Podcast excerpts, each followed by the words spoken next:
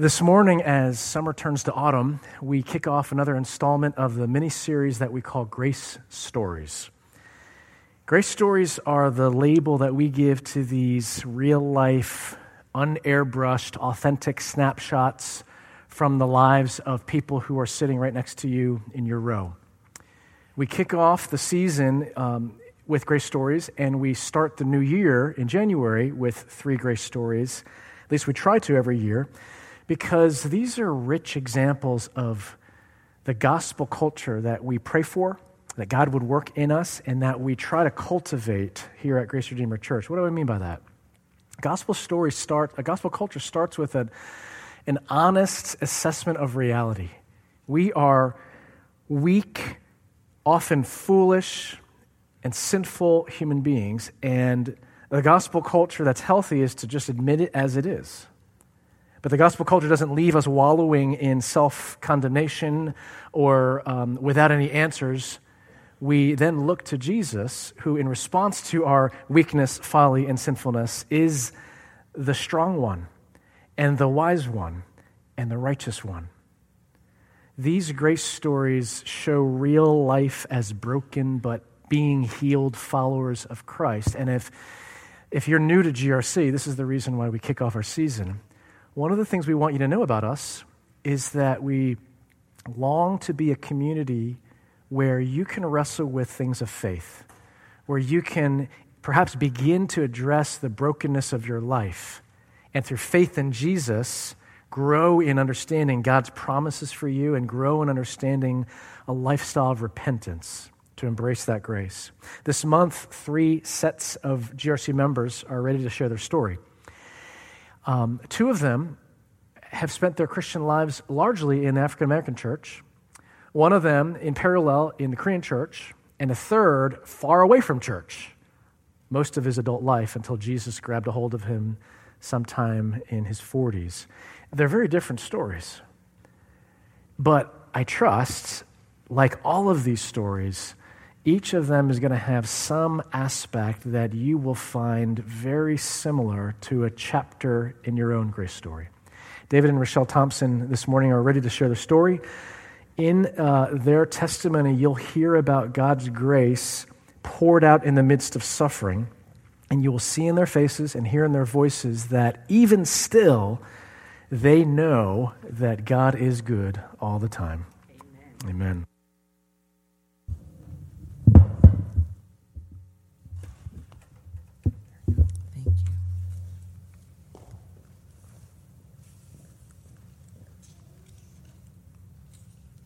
Good morning.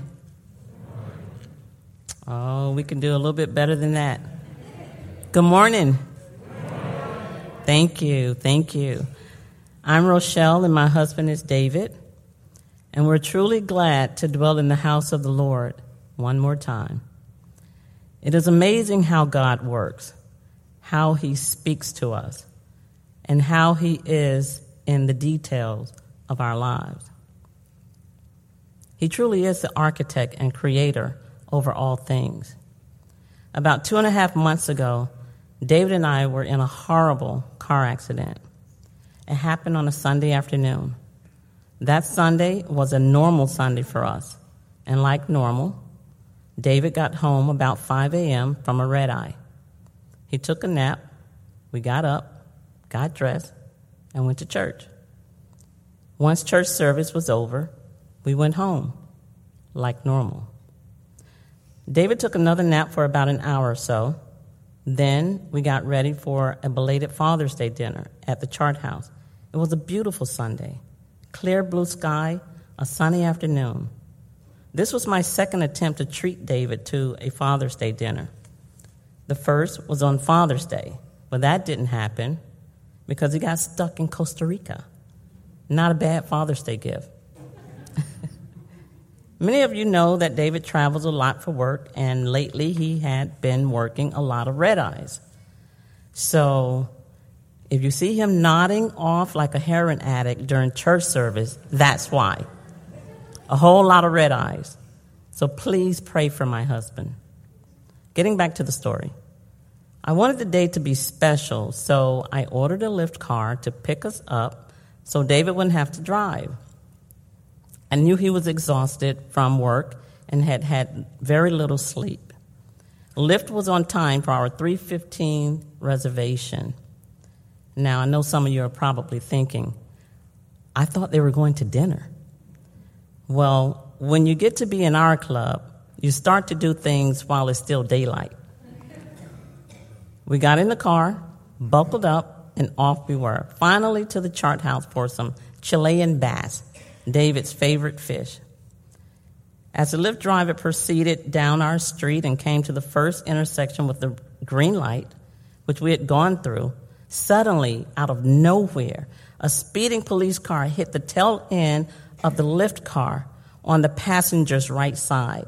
And the Lyft car spun around and around and around. And all I could do was call on the name of Jesus.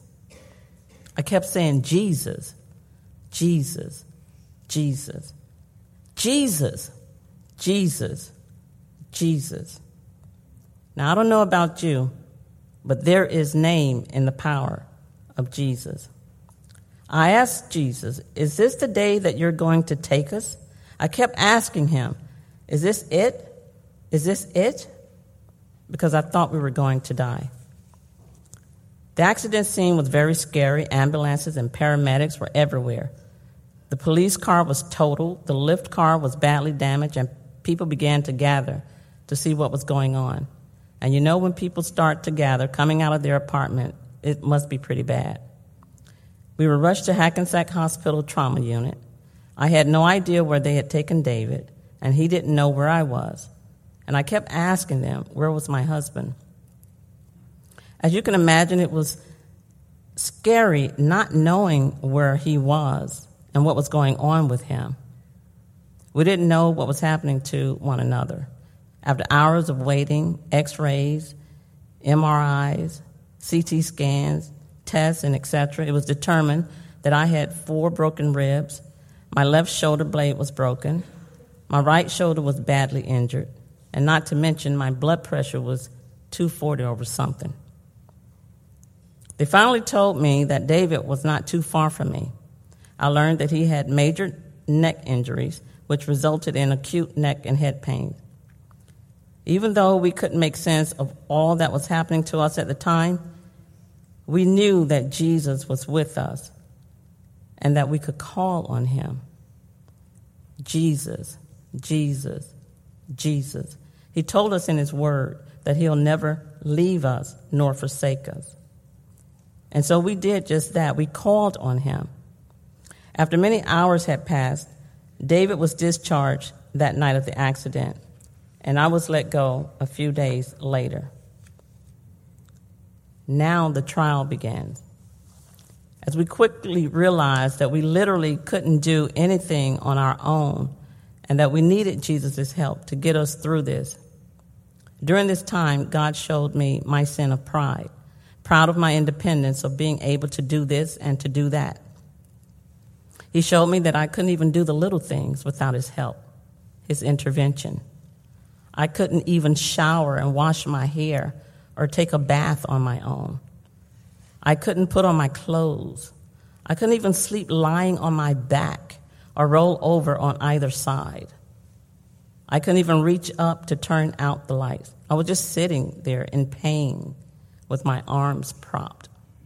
Then there would be spurts of crying.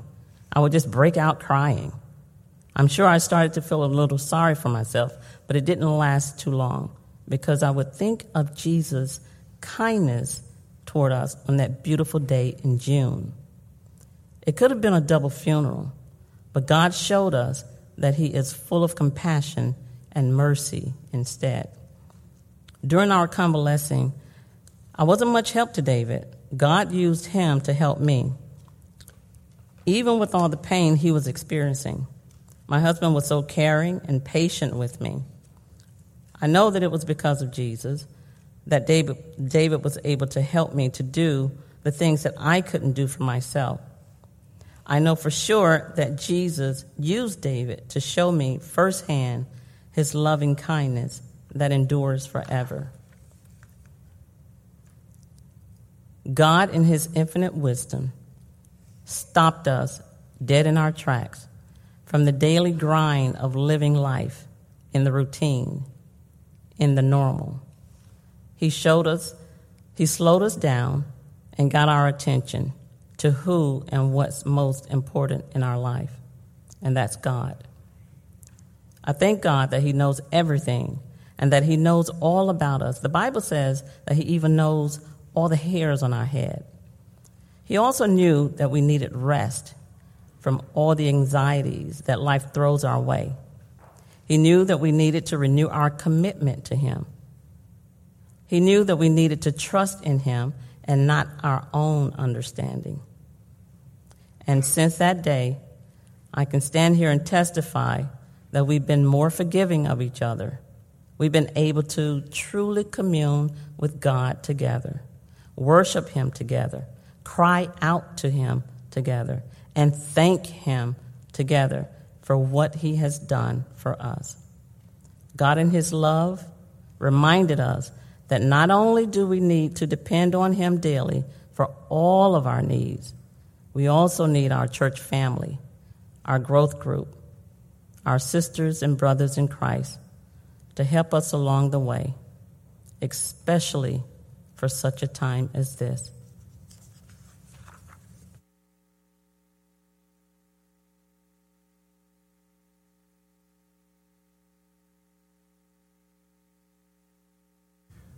the rest of the great story. Isaiah 45 and 7 says, The one forming light and creating darkness, causing well being and creating calamity. I am the Lord who does all these. You see, I have no doubt that divine intervention took place that day, and God's economy of grace and mercy overwhelmingly took over our lives. God created a very calamitous time within a matter of seconds to let us, and especially me, see Him for myself. You see, the car we were riding in had basically passed through the intersection and was on the other side of Central Avenue. And out the corner of my right eye, my peripheral vision, I saw the lights of the emergency police vehicle. But it caused no worry or concern in my mind because we were headed on up Prospect, and then, almost like the action of a magnet being drawn to something metallic, we were spinning out of control. It's almost like God said, No, not yet. And calamity struck. A long time ago, I asked the Lord to let me see him for myself. And on June 24th, he did just that. I saw the power of God control that situation in such a way that I knew it was Him. The angle we were hit and the speed of the car that hit us spun us around and damaged our bodies while we were sitting in the back seat of that car. But it demolished the car that hit us. I knew we had been in the intersection, if we had been in that intersection any longer, we wouldn't be standing here right now giving you our grace story. After I realized my glasses had been knocked off my face and into the front seat where our driver was sitting, God's divine intervention took effect. He let me know and let us know he was there instantly. I heard a lady say, I got pictures. Instantly, the EMTs were gingerly taking my wife out of the car and helping me out of the car on my side. God made sure Hackensack Hospital was right down the street, and we were there in minutes. After I was able to think clearly, laying on the gurney in the, in the ER, and able to get my phone and make calls, God began to show up and show out through his body, the Church of uh, Grace Redeemer. Through his community, the church, he has done more than we could ever eh, have imagined or expected. My wife and I were so busy living our human lives and going through the motions We forgot how to truly live the life God intends for us. But God put a stop to that in seconds on that fateful day. God, through his body at Grace Redeemer, has shown us how real he truly is in our lives. We've had no want for anything while recovering from this. He also gave me a mindset to begin reading through the whole Bible, starting at the book of Genesis. And the day I started, I realized over again that God is in our lives every second of our lives. In this calamity of grace story, Rochelle and I are in, it's very clear that God is in control and we are not. On day one, we were placed in an utter position of dependence on and in Him. You see, in a no fault state like New Jersey, we found out that though we weren't driving our vehicles, our insurance company has to pay the medical bills. But recently we were informed while we were in a ride sharing position, they don't pay.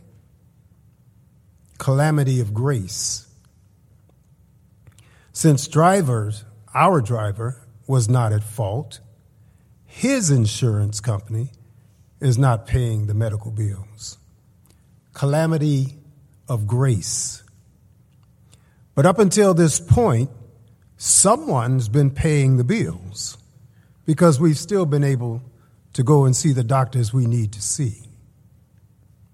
On that first day of this calamity of grace, God showed up in the persons, Spirit of God showed up in the persons of Steve, Ken, Rich and Francis Chin, Betsy and Stan. And then the very next day, he showed up in the persons of Faith and Wendy from our growth groups, Pastor Peter and Pastor Steve. And I was reminded in Exodus 33, it tells us God and Moses talked face to face. Moses actually had the luxury of having God there in some physical form to ask for help. But in our calamity of grace in this 21st century, he's showing up in the physical, in our family and our church family.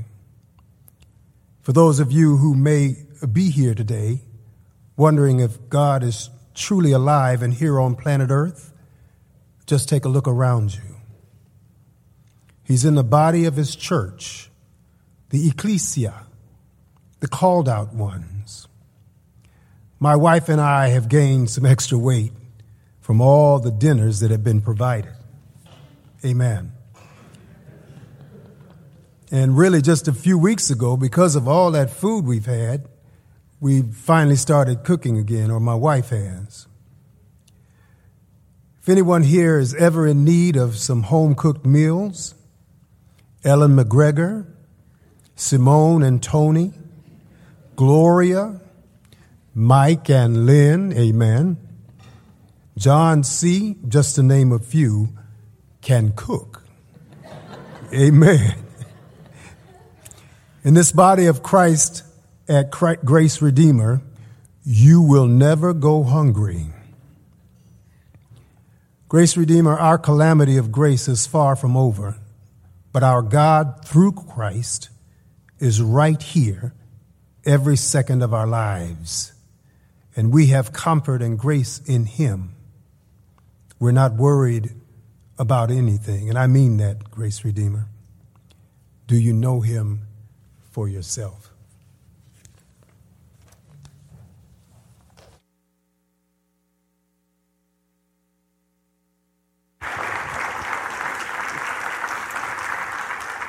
Let's pray. Lord, again, what a phrase. It means nothing, calamity of grace, apart from your word apart from your perfect and consistent and faithful character that intervenes in our broken lives, in this broken world, with life giving, death raising grace through the gospel of Jesus Christ. It's at work. We have seen it and heard it for ourselves through this brother and sister. Let it flow. Let it impact other lives. Let it renew the broken and the hurting. That you would receive praise and adoration. We pray in Jesus' name. Amen. Amen. Thank you. I know uh, the 10th commandment prohibits this, but I have always coveted that voice. It's the preacher in me that wishes I could sound like David Thompson. But God made me the way I am, and it's going to have to be good enough for you. Um, the first time I visited the Thompsons in their apartment, a few weeks after the accident, they had a little bit more hardware on them. David still had his neck brace. Rochelle had a sling. Her ribs were wrapped. Each was walking gingerly. It took him a while to answer the door. And it was obvious that um, weeks later, life was not even close to back to normal. Rochelle that day had a GRC member driving her to a doctor's appointment, yet another one, waiting for her, bringing her home. They had meals, as David described. Uh, they were still unable to sleep well at night. You heard this. But our conversation and our prayer sounded nothing like a pity party. It was a striking hour or two that we spent together sharing life, praising the King, despite everything that had happened. What I heard and what I saw from the Thompsons is what you heard and saw this morning thankfulness for the goodness of God in Christ. And I saw a more focused faith in the heart of God the Father, even in the midst of suffering. That combination might strike you in a certain way, thinking, boy, we need more of that in the church. Or your reaction to that combination might be, I can't even imagine responding in a, a way approximating the way David and Rochelle responded. Or you might be thinking to yourself, come on, that's fake.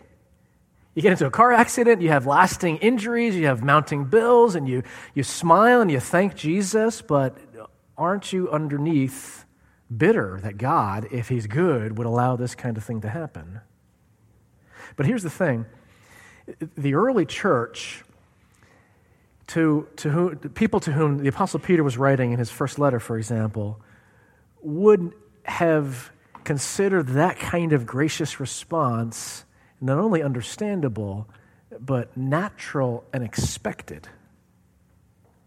Listen to the Apostle Peter, 1 Peter chapter 4, as he refers to the persecution the church was undergoing at the time. Dear friends, verse 12, do not be surprised at the fiery ordeal that has come on you to test you, as though something strange were happening to you. But rejoice inasmuch as you participate in the sufferings of Christ and then a little while later, in his fifth chapter, after his warning about the devil, now he's talking about spiritual suffering rather than social, relational, political suffering. This is what he says And the God of all grace, who called you to his eternal glory in Christ, after you have suffered a little while, will himself restore you and make you strong, firm, and steadfast. To him be the power forever and ever. Amen. Note the key words in that verse highlighted for you God, grace, glory, suffering. Let's play Sesame Street. Which of these does not belong? Because if you and I added up the life equation the way we would design things, we would come up with anything but God plus grace plus glory equals suffering. We'd come up with, a, we'd paint a picture that maybe looks more like this Glory means blessing and contentment, lack of frustration, a body with no aches and pains the day after working in the yard for several hours, no need for the chiropractor appointment or Salonpas, heat pads, and four muscle groups, no gray hairs to pluck. Relationally, God plus grace plus glory would look like rich, mutual friendships that are never lacking, never leaving you in the lurch. Romantic and sexy marriages, children that are just perfect in every way. We'd have work from home jobs that pay us more than we deserve and give us all the time in the world to travel the globe. That would be our life equation. God plus grace plus glory equals comfort and prosperity, the way I define it. But the biblical picture is so very different, not because God is a Scrooge, not because he's a killjoy, but because his perfect heart as a father longs for greater, richer treasure for his children to enjoy. We want happy meals. God wants us to experience this amazing culinary venture. We want instant sexual gratification. God wants you to taste the complete giving of yourself, body, mind, and soul to another, that you might begin to taste the intimacy and acceptance and belonging that is all about being with Him for eternity. You want earthly treasure that'll break, that'll rust, that somebody will steal. God wants you to possess that which can never be lost, that which will only grow in its value and splendor. And the road there to glory, real glory, lasting glory, the road there is trailblazed by Jesus and it involves suffering. Churchgoers know this at some level. We think we forget this, but whenever we see a cross, in a sanctuary or on the front of a church building, a cross isn't this nice little symbol. A cross is a reminder of torturous, dehumanizing execution. Churchgoers should know this. And that, that the mere presence of a cross in a place of worship means that something good, something worthwhile, something life giving comes out of the suffering and death of God the Son, Jesus the Messiah. But still, when we face trials and pain and adversity, we have this knee jerk reaction as if there are no crosses around, as if there are only sort of rainbows and you know little care bears or whatever whatever kind of symbol would would capture this idyllic land that we daydream about. Peter says don't be surprised as though something strange were happening to you. But how do we react? Uh, the, the picture in my mind is of the grandchild who is doted on and spoiled by grandparents who, who have candy in their pockets, who never say no. But then one day the child runs up against a grandparent who draws the line, and, and they're like shocked. What's going on? You're supposed to bless me. You're supposed to make my life easy. You're supposed to sort of pave the way for everything uh, to come to my heart's content. Why are you surprised, follower of Christ? The Apostle Peter says, when suffering comes as though something strange were happening to you.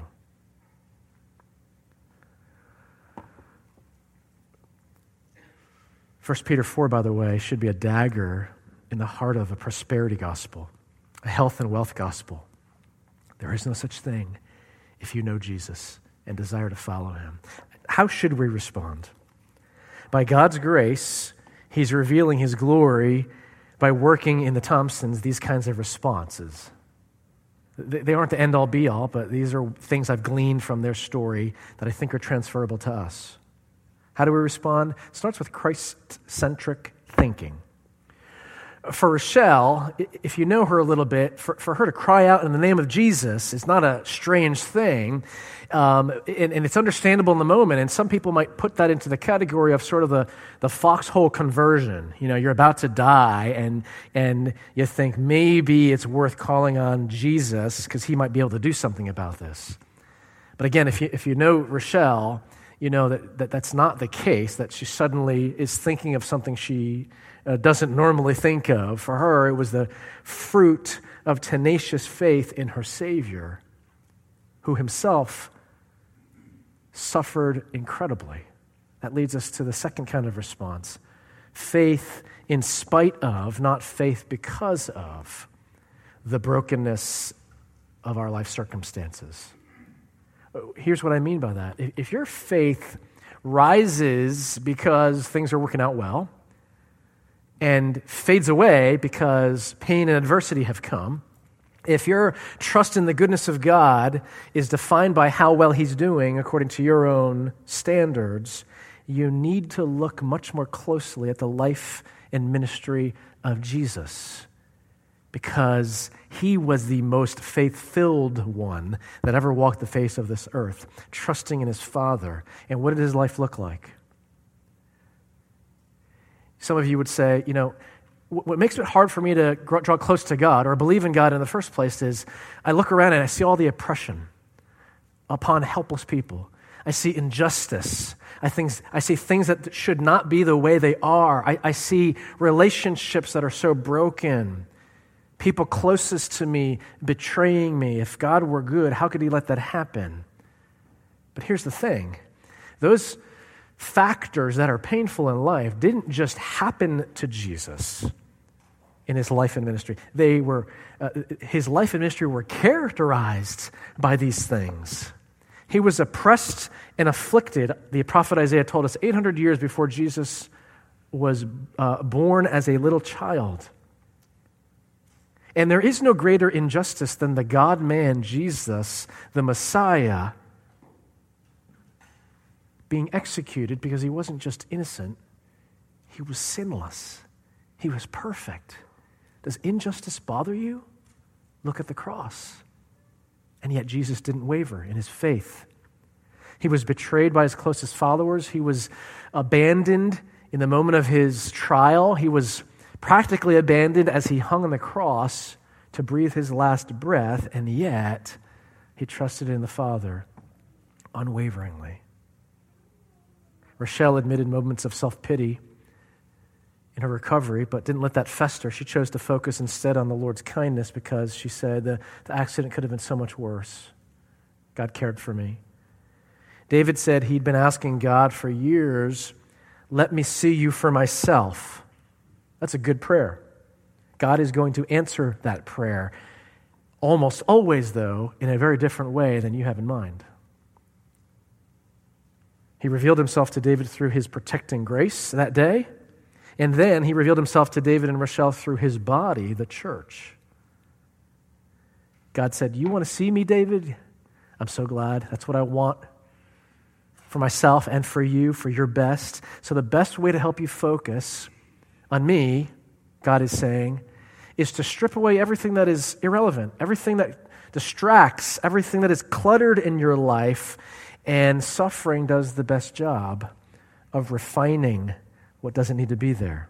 That'll lead us to a third response in a moment. But then, in the midst of suffering, David, I will show you my care, my love as my people, your family, the church, provide for your every need. The last response that highlights the grace and glory of God, even in the face of suffering, is to let fire refine you by focusing your faith on what alone matters. Look, suffering hurts. The fire burns, it singes you at a minimum. But can it do more than that? Can it do more than just leave scars?